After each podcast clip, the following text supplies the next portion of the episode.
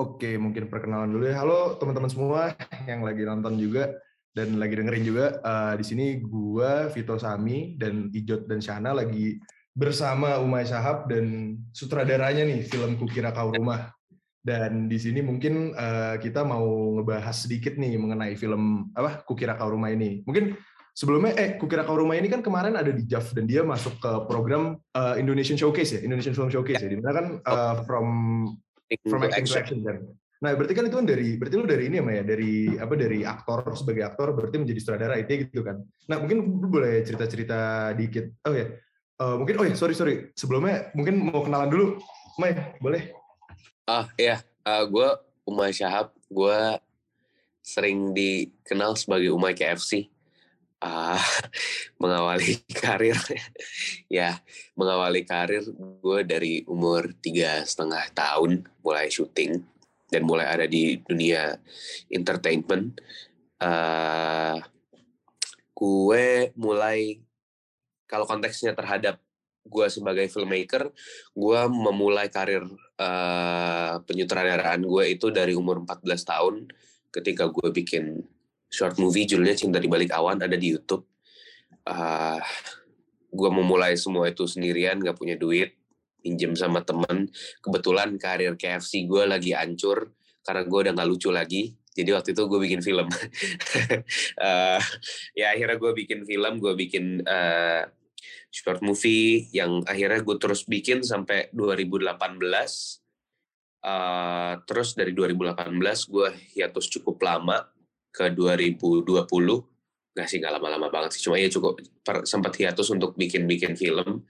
Akhirnya bikin lagi film panjang karena disemangatin sama Pak Montitiwa dibantu supervisi sama dia. Akhirnya ya Hirayam bikin film Kukira Kau Rumah yang alhamdulillah di tahun ini masuk nominasi film terfavorit FFI dan 30 seleksi awal sama masuk official selection di JAV gitu sih. Oke okay, oke, okay. saya bisa be nice nice nice. Mai, tapi gue penasaran nih kayak uh, lo kan from uh, acting to action gitu. Apakah lo lebih menemukan comfort pada saat lo memerankan film atau kayak lo lebih menemukan comfort pada saat lo membuat film gitu? Kalau dari lo nya sendiri? Uh, comfort zone gue adalah ketika gue berkesenian. Gue nggak bisa bilang itu di acting atau itu di nyanyi atau itu di direct. Buat gue semuanya punya punya uh, punya cara gue untuk membahagiakan diri gue sendiri, terapi gue sendiri terhadap hal-hal yang gue rasain. Jadi, jadi kalau misalkan uh, banyak yang nanya kayak milih mana daerah ke main, gue sih nggak, gue nggak milih mana-mana karena gue gue senang untuk melakukan semuanya sih, gitu sih. Hmm, oke oke oke. Oh iya, gue penasaran juga nih, Mike. Kayak berarti kan ini film first feature film lo tuh ini kan ya? Iya, iya. Uh, iya, Mike. Uh, kan Nah, gimana sih kayak lu dari dari ini yang gue penasaran ya kayak karena kan kita seumuran ya dan kita seumuran tapi lu udah bisa ngehandle sebuah tim besar untuk bisa bikin apa ya film Kukira Kau Rumah ini yang MD Pictures gitu kayak maksud gue lu susah gak sih kayak mani, apa man managementnya gitu-gitu kan kayak apakah lu ada sempat gak sih ada kayak di mana saat kru-kru lain lu tuh yang kayak uh, gimana ya kayak kru-kru lain lu tuh kayak ah lu lebih muda dari gue gitu-gitu tuh sempat ngerasain gak sih atau gimana? Uh, gue nggak mau gue ngomong gini ter terkesan menjijikan atau gimana ya. Cuma emang dari kecil kayaknya I'm born to be a leader.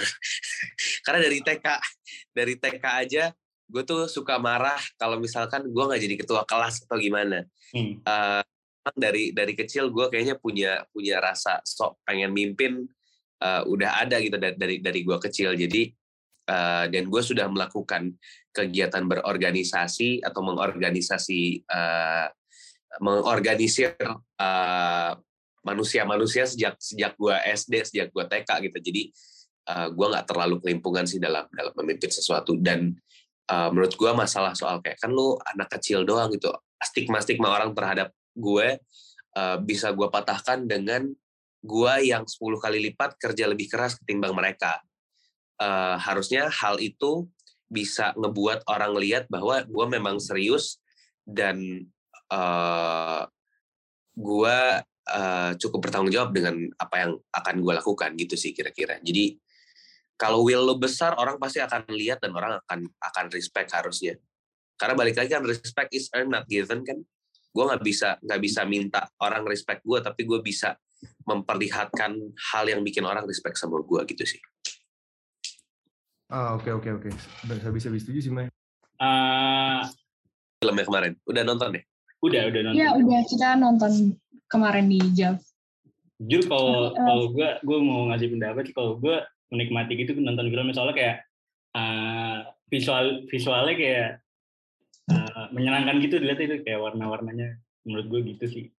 Gue eh, ini kan kita diskusi ya. Gue gue hmm. open banget kan mau kritik atau kalian mau nanya kalian ngerasa gimana gue nggak mau ngerasa ini kayak wawancara maksudnya oh. uh, yang yang gue seneng dari sebenarnya datang ke festival-festival kayak gitu uh, adalah bisa diskusinya yang yang mana itu yang nggak gue dapetin kemarin karena karena gue ada kerjaan lagi yang harus harus gue lakukan gitu ya seperti apa yang gue tulis di Twitter sih sebenarnya mungkin uh, anak pertama tuh gue gue anggap ini anak gue ya. Anak pertama tuh nggak selalu yang terbaik gitu ya maksudnya. Hmm. tapi tapi buat gue ini anak pertama gue yang sangat amat membanggakan sih buat buat gue sendiri gitu. Memang banyak banyak kekurangannya gitu. Mungkin kalian kalian sendiri sebagai penonton bisa bisa bisa melihat itu. Uh, gue pun pas nonton kayak anjir harusnya gini nih. Aduh harusnya gini nih. Gue pun ngerasain kayak aduh ini plotnya harusnya lebih gini nih.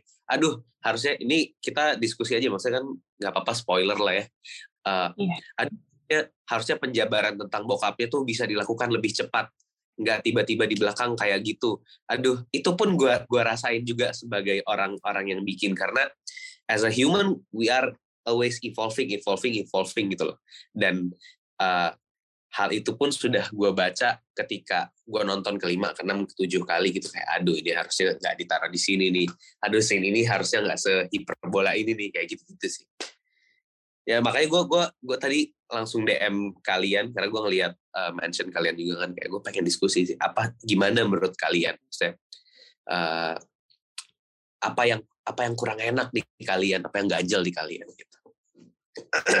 Oke oke. Mungkin gue oh boleh sih uh, apa Mai gue pengen sedikit uh, apa ya nge-discuss sedikit tentang apa namanya gue pengen discuss sedikit tentang ini sih kayak apa yang tadi kita udah omongin di uh, chat juga ya kayak uh, mungkin kalau dari gue mungkin atau dari gue sendiri atau mungkin yang lain juga uh, mungkin ada pendapat lain tapi gue di sini gue mungkin kurang setuju dengan bukan eh bukan kurang setuju sih tapi kurang masuk dengan depiksi bipolar yang ditampilkan itu sih kayak mungkin uh, mungkin gue membandingkannya kejauhan ya dengan kayak Silver Linings Playbook ya. Cuman kayak gue merasa di Silver Linings tuh uh, dia bipolar tapi itu bener-bener subtle banget dan kayak lama-lama kebipolaran dia tuh hilang pada saat makin dekat sama si cewek itu kan. Ya. Dan nah di sini tuh gue merasakan itu, tapi gue merasakan ada beberapa adegan yang terlalu yang tadi waktu gue bilang yang gue bilang juga sih terlalu terlalu stereotip stereotipikal gitu lah yang gue tang yang gue rasa ya. Kayak ada beberapa sebenarnya lebih ke ini sih kalau gue boleh ngomong momen yang pertama tuh yang pas dia lagi debat itu kayak transisinya terlalu tek gitu loh kayak kurang kurang halus gitu. Kalau menurut gue sih kayak gitu. Mungkin kalau dari lu oke. okay stereotip ini untuk kita yang mungkin ngerti, mungkin tahu tentang bipolar, hmm. yang kita pernah nonton, pernah punya referensi terhadap film-film bipolar. Pertanyaan menarik dari orang-orang sebelum film ini dibuat, kenapa pemainnya Prilly? Lu punya punya uh, punya IP uh, kukira tahu rumah yang notabene marketnya indie. Kenapa harus Prilly yang main? Yang kita tahu dia itu uh, uh, fans-fansnya mungkin nggak terlalu suka nonton film yang film-film art house gitu atau suka film-film atau musik-musik musik-musik indie gitu. Uh, tapi fans-fans yang mungkin lebih suka nonton series atau nonton drakor nonton uh, film yang menye-menye uh, tapi jawaban gue adalah karena yang mau gue yang mau gue bikin adalah bentuk sosialisasi uh, sosialisasi terhadap bipolar yang masih sangat awam. Makanya kalau kalian nyadar kemarin kelar kelar nonton banyak banget, oh thank you ya, gue akhirnya tahu bipolar tuh kayak gimana, ya kan? Maksudnya kita sempat dengar beberapa kali dari penonton. Sebenarnya itu yang mau gue tuju. Gue mungkin mungkin memang memang akan terkesan uh, kok kaget banget sih tiba-tiba tiba-tiba langsung langsung begini. Uh, tapi that kind of thing adalah hal yang harus gue tuju uh, seperti yang tadi gue udah tulis di chat juga bahwa ini sebenarnya gue ngutip kata-katanya Baskara visi gitu. Kalau misalkan emang lu pengen pengen uh, pengen bikin pergerakan, ya lu pakai lagu yang emang didengerin sama orang-orang di bawah gitu loh. Orang-orang yang bisa bisa resonate sama sama lagunya gitu. Makanya makanya kenapa uh, bentuk bipolar yang gua pakai uh, seperti ini di film Kukira Kau Rumah. Gue pun juga dapat asistensi dari tim Bipolar Care Indonesia kan yang kayak gue bilang waktu di JAV itu. Gue nggak karena di titik ini waktu gue bikin berat banget bebannya di gue. While gue salah, gue diserang bukan cuma sama orang-orang yang mengidap bipolar, tapi seluruh Indonesia, coy. Karena gue naikin isu atau naikin ombak yang lagi gede banget di Indonesia, masalah kesehatan mental. Yang mana gue bukan bilang orang gak ada yang berani bahas, tapi orang belum mau bahas aja karena masih sibuk dengan cinta-cinta, uh, cinta-cintaan pada umumnya aja. Uh, gue naikin isu yang besar banget makanya gue butuh asistensi yang yang cukup ketat dari tim bipolar care. Gue tuh syuting jam 2 pagi gue telepon orang bipolar care ini obatnya bener apa enggak? Gue telepon teman-teman gue yang dokter yang psikiater maksudnya uh, gambaran bipolar yang ada di skrip ini sesuai atau enggak gitu dan bersyukurnya gue ketika forum group discussion sama tim bipolar care Indonesia kelar film itu Uh, jadi kebetulan orang-orang bipolar care Indonesia ini kan pengidap bipolar juga. Kelar film itu tayang, lima menit setelahnya mereka masih ngerasain nangis dan, dan jadi ada yang trigger. Karena gue ngerasa banget apa yang lo gambarin di situ. Jadi kalau gue sih kayak uh, gue sudah semaksimal mungkin untuk menerapkan apa yang terjadi sama ODB atau orang dengan bipolar yang ada di Indonesia gitu sih memang. Dan membahas soal stereotip ya, jawaban gue terhadap uh, statement lo tadi, gue tidak menyalahkan statement itu. Uh, it's fine karena perspektif gak ada yang bisa ngelarang kan. Siapa siapa yang bisa ngelarang perspektif kecuali Orba. Uh, uh, ya, jadi jadi memang memang nggak gue nggak mempermasalahkan dan gue sangat senang banget sih dapat insight itu. Itu sih. Oke, mungkin oh ini tadi yang gue pernah sih, ini kan berarti lo ada memilihkan ini, ini juga ada hubungannya dengan lo market nggak sih dari kayak pasarnya juga kayak orang awam lebih ini kan kalau hmm. misalnya dari lo nya sendiri gitu, misalkan tidak ada tuntutan dari market atau tidak ada tuntutan dari produser gitu, apakah lo akan melakukan hal yang sama dengan menampilkan playlist seperti ini atau lo akan menampilkan dia menjadi seorang yang lebih subtle gitu? Kalau dari lo nya, kalau misalnya kayak tidak ada tidak ada constraint apa apa nih gitu. Uh, sebenarnya bukan tuntutan dari market. Kalau gue lebih kepada tuntutan untuk diri gue sendiri mensosialisasikan ini untuk orang-orang awam. Jadi wow. tujuan adalah eh orang-orang ini kalau di dianalogiin sebagai kata-kata yang tongkrongan ya. Eh lu lu mau tahu nggak kalau lu punya temen yang mengidap gangguan jiwa terus lu perlakukan dengan tidak baik, ini hasilnya kayak gini nih. Itu statement gue. That's my director statement. Kalau lu punya temen punya permasalahan uh, kejiwaan, ditemenin, bukan dijauhin, dijagain, tapi jangan overprotective.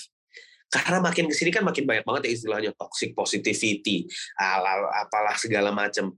Uh, it, itu yang mau gue kemas. Mungkin memang seperti apa yang gue bilang tadi, uh, cara membawakan gue yang masih masih kurang rapih terhadap skenario dan plot yang akhirnya isu-isu seperti itu nggak bisa gue kulik lebih lebih jauh lagi.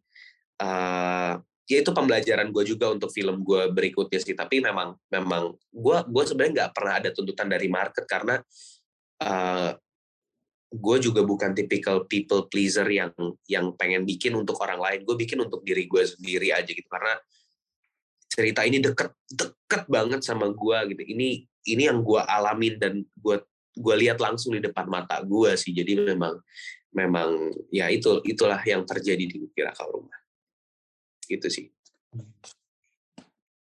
Ah, gue oke oke gue nangkep sih berarti emang udah dari lo nya sendiri emang itu yang pengen ya. dituju gitu ya. Bener, nice nice sih itu nice statement sebenarnya. Mungkin dari Jod Chan lu ada yang mau ditanyain dulu nggak Chan gantian nih? Dari tadi kan gue terus nih. Uh, gue deh, gue penasaran aja. Soalnya kan kayak si Pram ya, Pram ya karakternya, yang Jordi.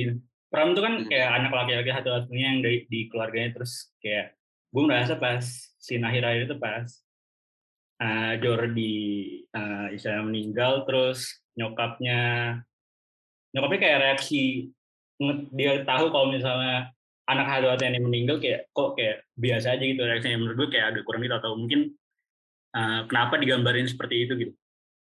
Uh, kayak kok reaksinya biasa aja terus gimana? Ini seru nih. Gue gue nggak pernah ceritain ini di mana pun. Scene terakhir itu nggak pernah ada di skrip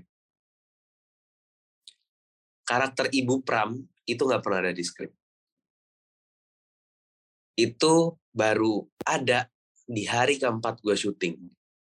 Inilah buruknya, inilah buruknya.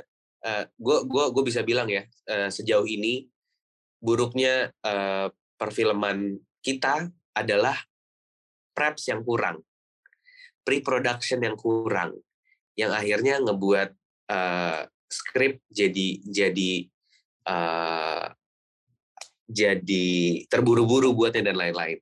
Tapi hal-hal seperti ini adalah hal-hal yang harus selalu dibenahi sama gue dan dan sekarang lagi benar-benar dibenahi sama filmmaker filmmaker Indonesia gitu kan. Uh, ya gitu sih. Jadi jadi memang kalau ditanya kenapa kenapa kok berasa kurang kena ya di di penonton gitu. Karena pemainnya di calling sehari sebelum. jadi jadi jadi memang banyak banyak adegan yang kayak oh kayaknya harus dibuat. Tapi kalau misalkan scene itu nggak ada akan jadi beda lagi kan rasanya ceritanya. Makanya uh, emang scene itu emang udah seharusnya ada cuma salahnya adalah kurang persiapan terhadap scene itu. Hmm, berarti gitu. awalnya lu berencana menghadiri filmnya pas di bagian apa gitu? Berarti pada di awalnya. bagian di bagian setelah Pram bunuh diri oh uh, maaf motong tapi uh, gue pribadi suka ending itu kalau misalnya dia dipotong kayak open ending di mana dia lompat hmm. ah. kenapa kenapa pada akhirnya memutuskan kalau misalnya harus ditambah uh, karena gue selalu suka the end is the beginning kalau kalian nangkep bahwa seluruh film ini adalah voice note-nya Pram. Iya. Hmm. Iya. Hmm the end is the beginning dari uh, sebenarnya seluruh film ini adalah bagaimana Niskala mendengarkan semua voice note-nya Pram sejak awal sampai akhir.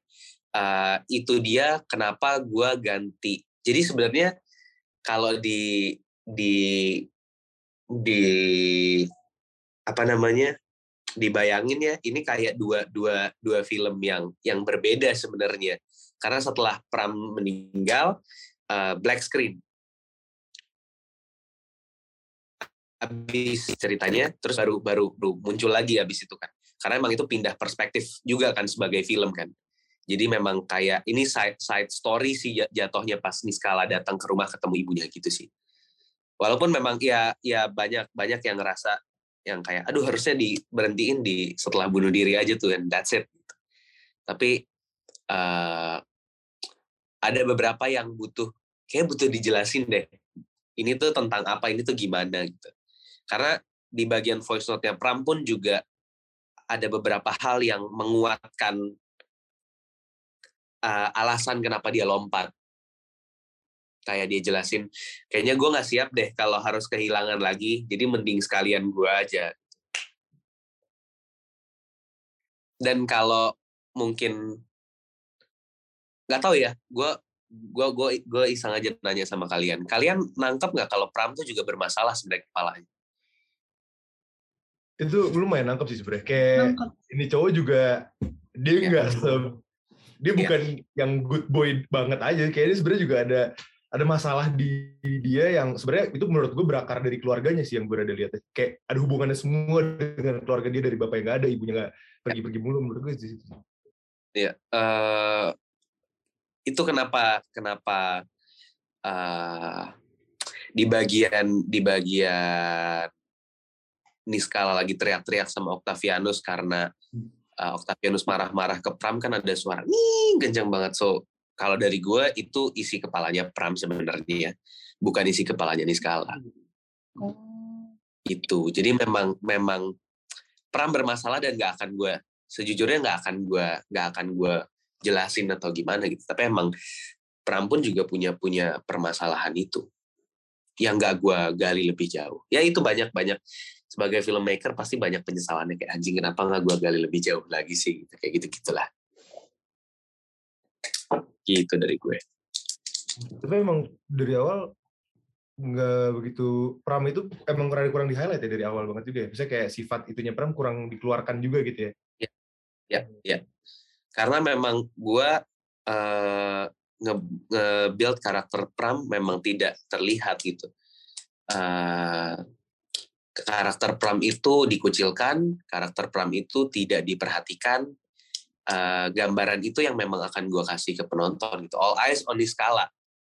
Satu dari perspektifnya Pram gitu. Jadi matanya Niskala tuh cuman buat Pram gitu karena di voice uh, di voice over awalnya Pram juga kan karena cuma Niskala bener-bener dengerin gue kayak gitu. Ah oke okay, oke okay, sih. Oh iya, by the way, Mai ini ada teman gue satu lagi, Ninan dan Asik. mungkin Ninan mau nambahin Halo. omongan juga, Nan? Oke, okay, oh, ya. uh, uh, uh, salam kenal gue Ninan dari Kinikap juga. Gue mau tentang ini sih. Tadi kan lu sempat point out kalau uh, jadi inti film ini tuh lu mau kayak mengenalkan si bipolar bipolar ini ke orang-orang awam gitu kan melalui film. Yeah. Nah, uh, lu punya ini nggak kekhawatiran gitu kalau orang-orang awam yang bener-bener gak tahu gitu tentang bipolar tuh kayak gimana, uh, diagnosisnya kayak gimana, terus mereka tuh uh, mengkotak-kotakan nanti, oh ternyata bipolar tuh kayak gini, terus ternyata orang-orang yang nggak me, apa ya mengekspresikan dirinya atau kayak nggak melihatkan gitu ternyata gak, bukan bukan bipolar gitu. Maksudnya gue lu punya kekhawatiran itu nggak kalau ternyata orang-orang nanti mengkotak-kotakan bipolar ini berdasarkan film lo gitu? Tanpa ada gue, film uh, uh, bukan film sorry tanpa ada film kukira kau rumah tanpa gua menjelaskan orang-orang dengan bipolar sudah terkotak-kotakan sudah di stigma sudah di uh, sudah dicap hal-hal yang tidak semestinya diberikan kepada mereka. Tapi dengan adanya film ini at least harusnya orang tahu bahwa how to treat them properly. Uh, ini yang akan lo dapat kalau lo treat mereka dengan uh, overprotective. Kalau orang nangkep ya dan harusnya orang nangkep karena karena gue men, cara menjabarkan gue tidak tidak terlalu implisit. Gue sangat sangat eksplisit banget untuk menjelasin ini. Maksudnya orang tua yang overprotective uh, lingkungan yang overprotective akan ngebuat uh, orang dengan bipolar atau orang dengan gangguan jiwa bisa mengalami hal-hal seperti ini. Jadi uh, kalau ditanya lo takut nggak akan uh, kotak pengkotak-kotakan yang di yang diberikan terhad, uh, dari orang-orang untuk uh, orang dengan bipolar uh, ya jawaban gue akan sama seperti tadi sih gitu tapi Mai gue mendengarkan eksplanasi lo gue jadi lumayan gue lumayan setuju sih kayak menurut gue gak apa-apa dan fair aja depiksi bipolar seperti itu dan menurut gue juga gak apa-apa kalau lumayan surface gitu loh karena uh, kita nih Indo nih belum siap gitu loh. Kayak kalau kita disajikan kayak silver linings tuh Iya. Gak akan nangkep, gak akan nangkep nih apa yang mau disampaikan dan malah misinterpretasinya bakal tinggi gitu sih. Kayak ya, karena kita kan juga mental illness masih kurang gitu kan mental illness, ilmu mental illness di kita kan masih kurang gitu kan. Dan ini menurut gue cocok sih malah untuk benar-benar cocok untuk market Indo sih ini sih cara iya. penyampaian. Ya semakin pengen reach out orang banyak kan semakin harus berpikir seperti kebanyakan orang kan gue gua akhirnya nggak bisa kalau gue pengen bikin mungkin gue pengen gitu bikin kayak Mas Paul Agusta tahun 2008 dia bikin At the Very Bottom of Everything. Itu film tentang bipolar. Tapi uh, harus dibilang bahwa film itu tidak reach out banyak orang untuk orang-orang jadi paham bipolar itu seperti apa. Gue tidak bilang film itu tidak bagus ya. Gue harus akui film Mas Paul Agusta yang itu bagus banget tentang bipolar. Tapi apakah itu reach out? Apakah itu membuat orang paham tentang bipolar? Menurut gue enggak. Itu sih kalau dari gue. Jadi makanya kenapa gue memakai uh, depiksi bipolar yang seperti ada di film Bukira Kau Rumah. Approach yang lebih eksplisit gitu lah ya.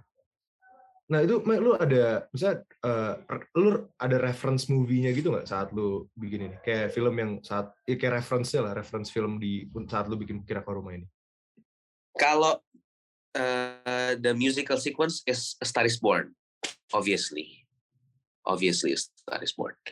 Uh, untuk uh, bipolar thing-nya itu ada All the Bright Places sama uh, Silver Lining obviously.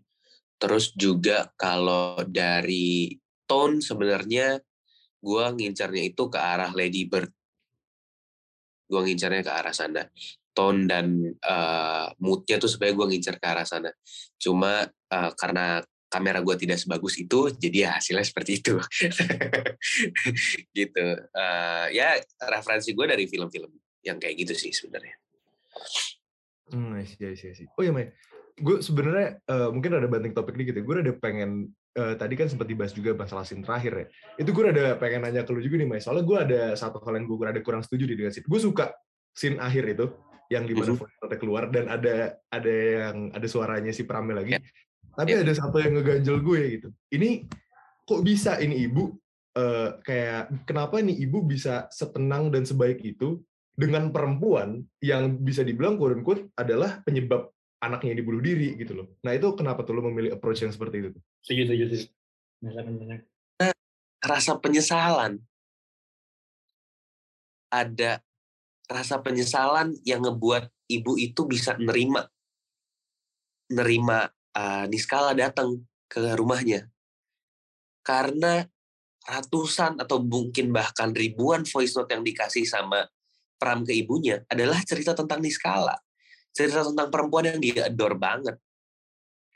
Gue adore banget nih sama satu cewek dan lu pasti suka sama dia makanya kan ada voice note yang uh, mama akan bilang terus Niskala jawab I think I like you itu kan maksudnya uh, Pram Pram mengamini bahwa lu pasti bakal suka deh. Cuma lu nggak pernah ada di sini sih, lu nggak pernah ada di samping gue, lu nggak pernah dengerin cerita gue. Yang dengerin cerita gue cuma di skala. Uh, makanya kan di, di ending itu ibu berterima kasih kepada Niskala. Uh, that's why gue nggak ngebuat karakter ibunya pramarah terhadap terhadap Niskala, tapi lebih kepada anjing nyesel dan gue terima kasih ya lu udah mau nemenin dia selama gua nggak ada gitu walaupun semuanya akhirnya kayak gini gitu itu sih penyesalan ya oh gue ngerti lebih ke jadi dia lebih apa ya dia lebih men, dia lebih menyalahkan diri dia si ibunya tuh yeah. dibandingkan menyalahkan hmm. sini sekali ini ya oh, oke okay. iya yeah. Itu nice take sih on karakter ibunya sih sebenarnya. Kayak menunjukkan kedewasaan dia juga gitu. Gak pernah jadi salah jadi skala untuk lompatannya Pram nah iya, salah. benar benar benar. Akan jadi salah ibunya karena gue iya ya gue gak pernah luangin waktu ya buat dia. Maksudnya kan dari latar belakang dengan rumah yang uh, sebesar itu Pram pun juga dari orang yang kaya. Maksudnya kita lihat dari motornya motornya bukan harga yang uh, 70 50 juta gitu kan. Uh, jadi jadi memang memang latar belakang keluarga yang berada ibu yang open minded ya kan semakin open minded seseorang semakin tidak menyalahkan ini dan itu ya tapi berkaca dulu sama dirinya sendiri itu sih yang akhirnya kenapa kenapa gue memilih ibunya Niskala itu eh sorry ibunya Pram tidak memilih untuk blame uh, Niskala atas kejadian Pram. Hmm, okay. Uh, gue mau nanya dikit juga tentang itu sih, uh, Mai. Berarti Boleh. kalau menurut lo sendiri, uh, eh maksudnya yang lo uh, yang lo rencanain tuh kira ternyata tuh ibunya tuh tahu nggak sih kondisi Pram tuh ternyata kayak gitu. Maksudnya ternyata di dalam uh, diri Pram tuh ada suatu masalah gitu. Lo, menurut lo ibunya tuh sadar nggak akan hal itu atau dia baru sadar setelah kejadian itu? Gua ngambil sudut pandang orang tua orang tua yang terlalu sibuk kerja sampai nggak tahu anaknya itu kayak gimana itu yang uh, hal itu yang sering banget terjadi di kita. Hal itu yang jadi uh, kayak bukan di kita doang sih mungkin di seluruh dunia banyak banget orang tua orang tua yang terlalu sibuk kerja dan lain-lain sampai lupa anaknya kayak gimana lupa nanyain kamu hari ini kenapa? Coba ceritain hari ini ke ibu. Uh, itu itu gambaran jelas terhadap ibunya Pram kepada Pram. Gitu sih. Gitu, gitu. gue mau nanya deh uh, tadi kan ngomongin soal karakter Pram yang kayak kurang di highlight atau gimana tapi gue merasa kayak uh, apa istilahnya gue bingung gambarnya kayak pram momen itu ketika bapaknya kayak marah-marah ke pram dan pramnya diem doang wah itu gue suka banget agak dengan itu. Terus kayak ada titipan juga pertanyaan dari temen gue uh, dia kayak masih bingung gitu kenapa sih uh, pram mutusin buat bunuh diri? Sebenarnya gue juga jujur gue agak kurang nangkep kenapa pram mutusin buat bunuh diri. Terus ya, boleh deh. Terus juga ya. uh, gimana uh, pas pengambilan adegan yang kayak bapaknya marah-marah terus Pram diem aja itu uh, itu emang nggak uh, tahu sih gue pengen penasaran aja gimana sih pas kesulitannya pas mengambil adegan ini kali gue bingung atau mungkin ada yang yeah. mana pertanyaannya. Gue jawab dulu ya. Uh, ini sebenarnya sebenarnya akan terasa salah buat gue ketika kalian lebih nangkep saat gue jelasin ketimbang ada di gambar. Tapi ya so be it. It's my first movie. Uh, dan gue tahu apa yang salah dari gue di film pertama gue dan akan gue perbaiki di film kedua, ketiga dan keempat gue mungkin. Tapi kalau ditanya kenapa Pram diem aja, uh, jawabannya adalah dan kenapa Pram bunuh diri? Jawabannya adalah karena dia itu jarang ngerasain sesuatu. Dia tuh dia tuh polos di maksudnya terhadap perasaan tuh dia jarang mungkin mungkin dia nggak pernah punya punya pacar gitu ya sebelumnya ya. itu hal yang gak gue jelasin juga sayang. Mungkin dia nggak pernah punya pacar gitu. Mungkin dia dia tidak pernah merasakan sesuatu hangatnya kasih sayang. Terus saat dia baru ngerasain sesuatu dia menikmati momen. Dia dari awal pengen terkenal pengen bisa bikin musik. Musiknya pengen didengar orang tapi dia nggak dapetin itu. Terus dia dapetin itu dari skala. Dan tiba-tiba di skala bipolar. Di skala dilarang sama orang tuanya. Gue nggak bisa lagi ketemu di skala. Dan pilihannya cuma nggak ketemu di skala dan nggak bisa dapetin semua yang udah lo dapetin sama di skala atau ya udahlah udahin aja nggak ada yang peduli juga sama gue gue juga mungkin capek akan ketemu orang baru lagi ngejelasin hal-hal ini semua. Jadi uh, Pram pun udah di titik yang kayak ah fuck gue gue udah nggak gue udah nggak tahu. Itu keputusan impulsifnya Pram sebenarnya. Makanya makanya karena uh, lo pernah nggak sih lagi overwhelmed terhadap terhadap satu permasalahan sampai pengen muntah sampai ngambil keputusan yang tolol kadang-kadang? Nah itu itu yang Pram lakuin sebenarnya. Gue nggak bilang bahwa bahwa uh, uh, bahwa orang-orang yang melakukan uh, bunuh diri atau gimana itu mereka tolol atau gimana ya. Cuma maksud gue kadang kita suka ngambil keputusan-keputusan impulsif yang kadang sebenarnya lu bisa tahan nafas dulu eh tahan tahan, tahan nafas uh, tarik nafas dulu terus mikir dulu biarin jernih dulu baru lu ambil keputusan. Tapi itu tidak dilakukan Pram karena Pram jarang jarang ngambil keputusan saat dia merasakan sesuatu yang terlalu besar buat dia. Itu kenapa akhirnya dia melakukan lompatan itu gue juga sebenarnya suka sih sama adegan itu. Karena kan gue pada saat adegan itu awalnya sejujurnya awalnya gue gak suka. Karena kayak kok Pram selfish? Gue awalnya mikirnya gitu kan. Kayak dia ya. selfish banget. Dia mikirin hidup dia. Tapi setelah gue pikir lagi selama film tuh dia nggak pernah mikirin dia. Tapi gak sih? Kayak dia dia selalu mikirin di skala dia selalu mikirin yang lain atau kayak dia nggak nggak nggak tampil di depan karena dia mikirin bosnya bakal marah dan lain-lain gitu. Dia nggak pernah do something karena emang mau dia gitu loh kayak ya. makanya gue sebenarnya lu akhirnya setelah dipikir-pikir gue lumayan setuju juga dengan act of selfishness di terakhir itu. Iya. Iya. Iya ya. karena kalau gue itu sih yang gue rasain tiap gue overwhelmed sama hal-hal yang terjadi uh, di luar kuasa gue gitu. Gue gue bisa bisa uh, rasanya mual mau muntah terus jadi uh, teriak-teriak sendiri kalau misalkan ada adik gue gitu lagi lagi gue lagi pusing sama sama sesuatu urusan yang luar kuasa gue terus adik gue ngerecokin gue di kamar gue bisa yang teriak atau atau marahin dia atau gimana. Dan itu kan keputusan yang tolol sebenarnya kan yang diambil. Keputusan impulsif loh. Padahal bukan salah dia sama sekali gitu. Tapi uh, mungkin hal-hal itu mungkin lompatan itu bikin pram relief. Mungkin lompatan itu bikin pram relief itu sih. Makanya kenapa ada lompatan itu. Tapi balik lagi, uh, kalau bridging gue bener, lo pasti gak akan bingung. kalau semua yang gue sampaikan ini tertuang dalam visual, uh, lu pasti nggak akan bingung dan nggak akan nanya kenapa dia lompat. Sayangnya apa yang semua yang gue omongin nggak semua tertuang gitu. Gitu sih. Itu menarik sih sebenarnya.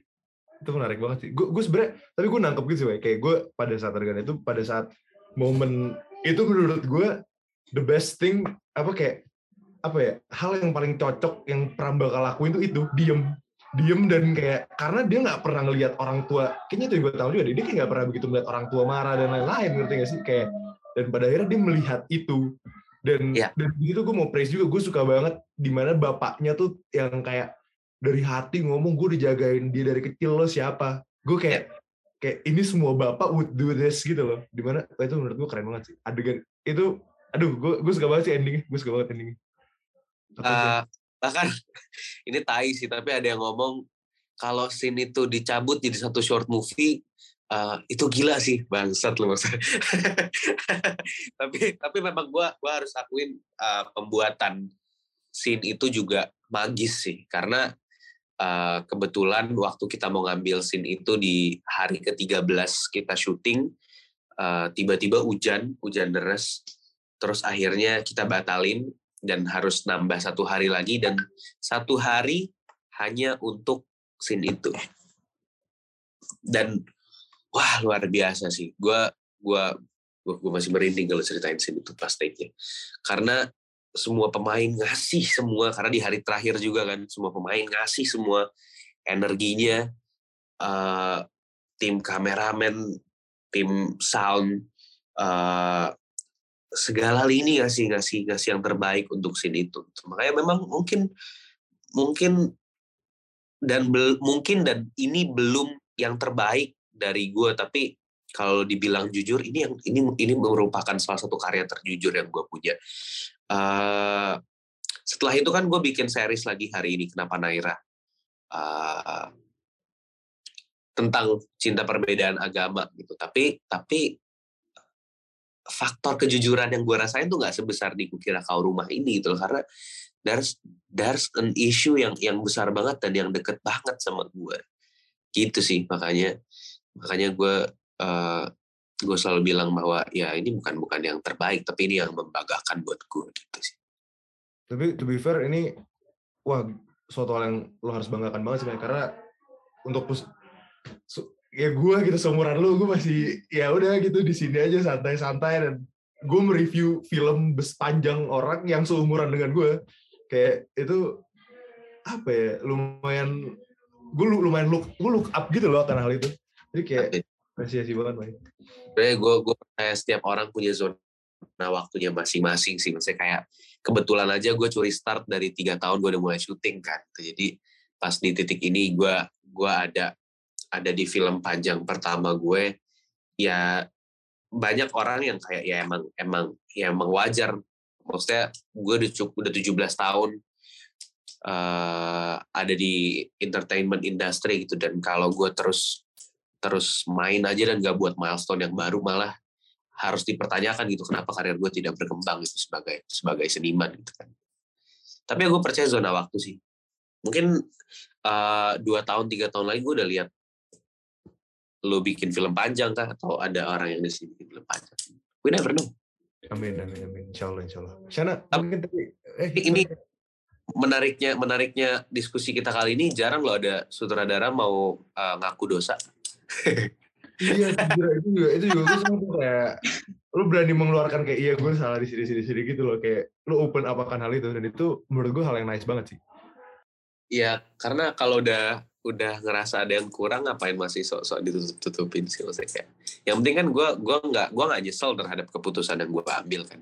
Cuma emang ya gue nulis itu umur 18 tahun uh, umur 18 tahun gue mulai tulis ya 19 tahun pas 19 tahun gue syuting dan sekarang gue udah mau 21 kan jadi ya memang ya kita evolve lah kita setahun aja setahun setahun kehidupan kita aja kita udah berubah banget cara pikirnya kan. Gitu sih. Uh, mau nanya nih. Tadi kan kalau gue denger-denger juga dari awal tuh berangkatnya dari keberadaan isu. Nah, tapi kan sekarang tuh dari judulnya tuh dari lagu yang udah ada, Kukira Kau Rumah.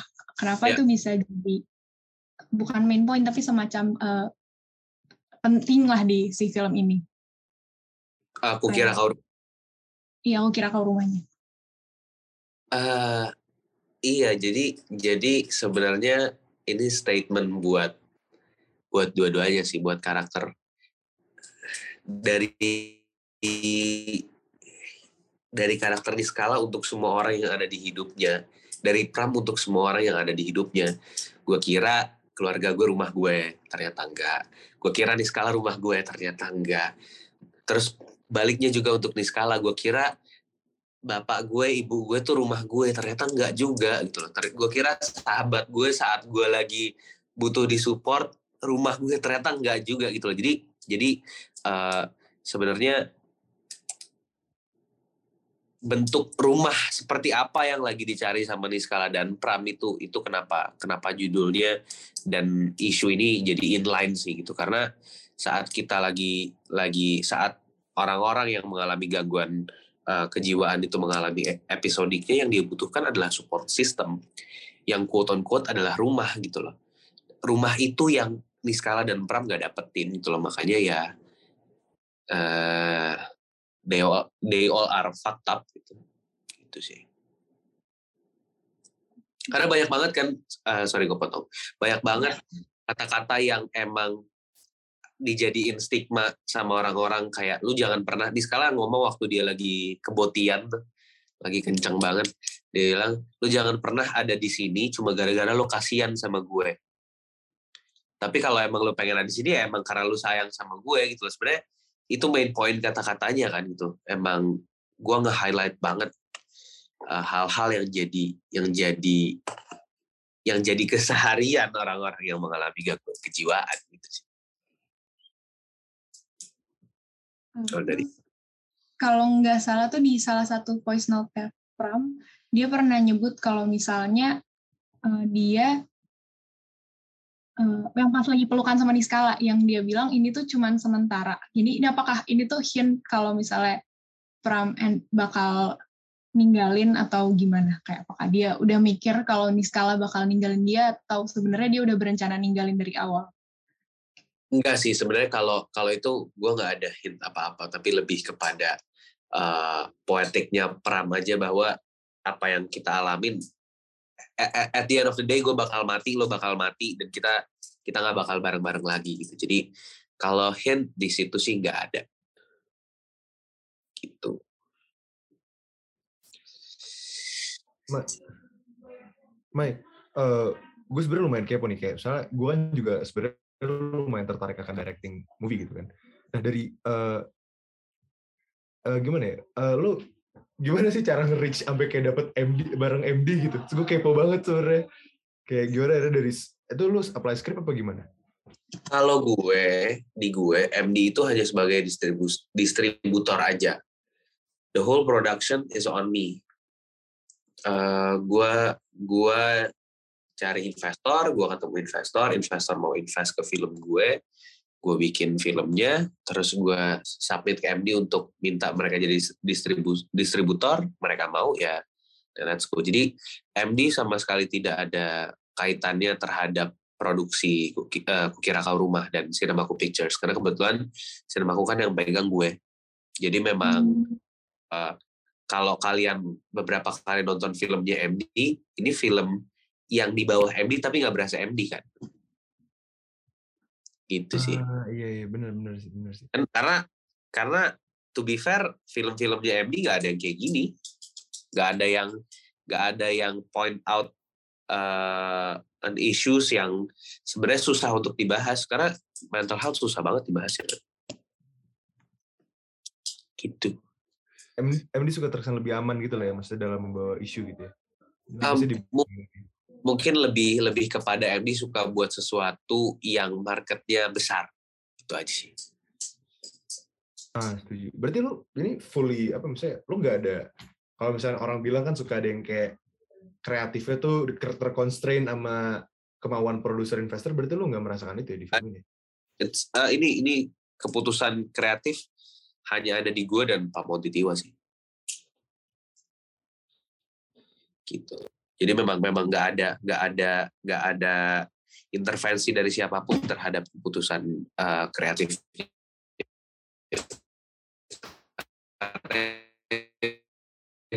Yang gue gak mau karena sih dari orang lain mengenai kreatif ya gue gak ngerasa gue seniman aja gue ngerasa gue robot aja gue wayang gitu. Oh iya mungkin. Okay. Uh, mungkin gue mau terakhir nih, Mai. Ini tapi kayak out of context banget sih, kayak tentang lu aja sih. Kan lu udah pernah berpengalaman sebagai aktor juga nih, dan sekarang udah jadi director. Lu ada rencana gitu nggak ke depannya kayak lu mau direct movie, tapi lu juga mau acting di situ? Idul dong ya? enggak, enggak, enggak. Gue gua kayaknya enggak sih. Uh, kalau gue jadi main talent enggak, karena capek, capek banget siapin siapin pre-production shooting aja aduh capeknya ampun-ampunan gitu. Terus juga main mempersiapkan karakter bakal bakal capek banget sih. Jadi jadi lebih baik buat gue uh, gue fokus ke direct aja. Karena sejujurnya gue pengen nantinya gue full time uh, producer and director part time actor. Jadi ini pertama gue step eh sorry step pertama gue adalah bentuk uh, statement gue ke orang-orang bahwa gue siap jadi full time uh, producer dan director gitu sih. Uh, nice banget lah. Itu yang gue pengen juga gitu. Tapi gue masih terconstrain dengan perkuliahan ini dan lain-lain sih. Dan mungkin ide gue juga belum banyak yang keluar gitu sih untuk bikin-bikin film gitu. Uh, ditulis aja sih menurut gue karena uh, writing is rewriting kan. Lu nggak kadang gue tuh suka nulis premis gue bikin aja premisnya dulu terus gue diemin dua bulan baru ntar nemu sesuatu. Rasain rasain perasaan aja sih karena lu nggak tahu kapan lu dapet insight dari hal-hal yang lu alamin kan. Karena nggak nggak nggak semua yang lu pikirin hari itu adalah uh, kebenaran mutlak terhadap asumsi itu kan. Jadi lu lu lu tulis aja terus ntar kalau lu ngerasa perlu direvisi revisi. Writing is rewriting. Always always remember that writing is rewriting sih menurut gue gitu. Oke oke oke. Jadi harus sering-sering diracik-racik lagi gitu loh ya. Iya yes, bener. Makanya film kedua gue gue baru mau baru baru mau syutingnya di 2023 tapi gue udah nulis dari uh, akhir 2020 jadi memang memang gue pengen pengen persiapannya panjang persiapannya mateng gitu Hmm, oke oke. Mai, mungkin ini juga gue nggak enak nih ganggu waktu malam-malam kita udah ah, udah lagi nyantai. Ini uh, mungkin ini kali ya. Uh, gue boleh minta ini kali uh, closing statement atau kayak apa ya bahasanya? Pesan-kesan lalu terhadap penonton dan mungkin terhadap yang directors lainnya lah gitu. Pengen tahu uh, nih. Uh, apa ya gue kesan kesannya dulu kali ya gue tuh sekarang lagi seneng liatin letterbox film kira kau rumah gitu. Uh, gue gue gue no hard feeling gue sih sama sama review-review orang. Cuma uh, kadang kepikiran aja. Aduh anjing harusnya gitu deh. terus gue kemarin gue nggak tahu apa kalian ada dari, dari kalian yang ngasih review satu setengah? Bukan ada ya? Bukan ya? Kalau satu setengah enggak ya, ada ada ada yang ngasih satu setengah gue kayak salah apa ya gue? Tapi gue gue gue masih masih masih ada di fase kayak kepikiran itu. Tapi tapi balik lagi gue nggak bisa karya gue nggak bisa nyenengin semua orang uh, karya gue. Tapi yang gue tahu karya gue abadi. Karya gue punya pesannya pesannya sendiri untuk untuk uh, semua orang gitu. Dan kalau gue bisa ngasih pesan buat orang-orang yang mau mulai jangan berhenti karena lu diomongin sih jangan jangan nyerah karena orang lain bilang karya lu jelek gitu.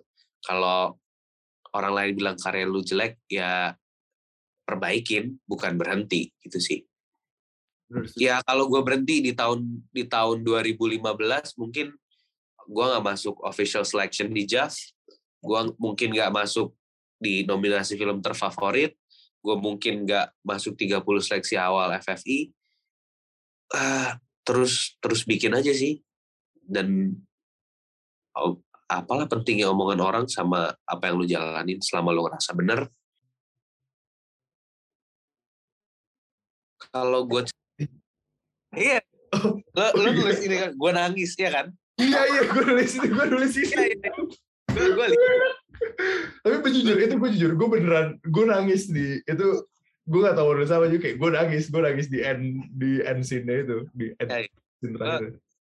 Gue bacain satu-satu dan dan ya harus siap aja. Maksud gue saat saat karya dilepas ya itu kan milik milik semua orang kan.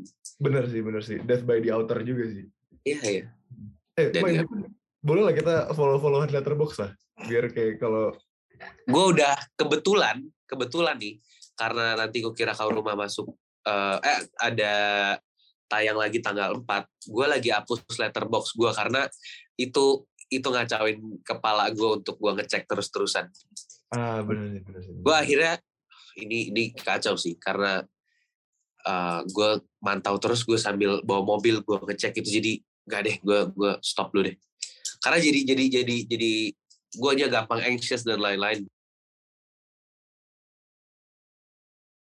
Uh, kita ini udahin dulu kali ya. Oke, okay, siap. Thank you thank you banget. Insight insightnya dari kalian gue gue makasih banget. Ya gue juga makasih banget pak. Ini waktu yang aduh gue gak enak gitu loh ngambil waktu lo malam-malam gini. Kan gue yang ngajakin malam-malam. Wah thank you banget Bye, thank you banget, Bye.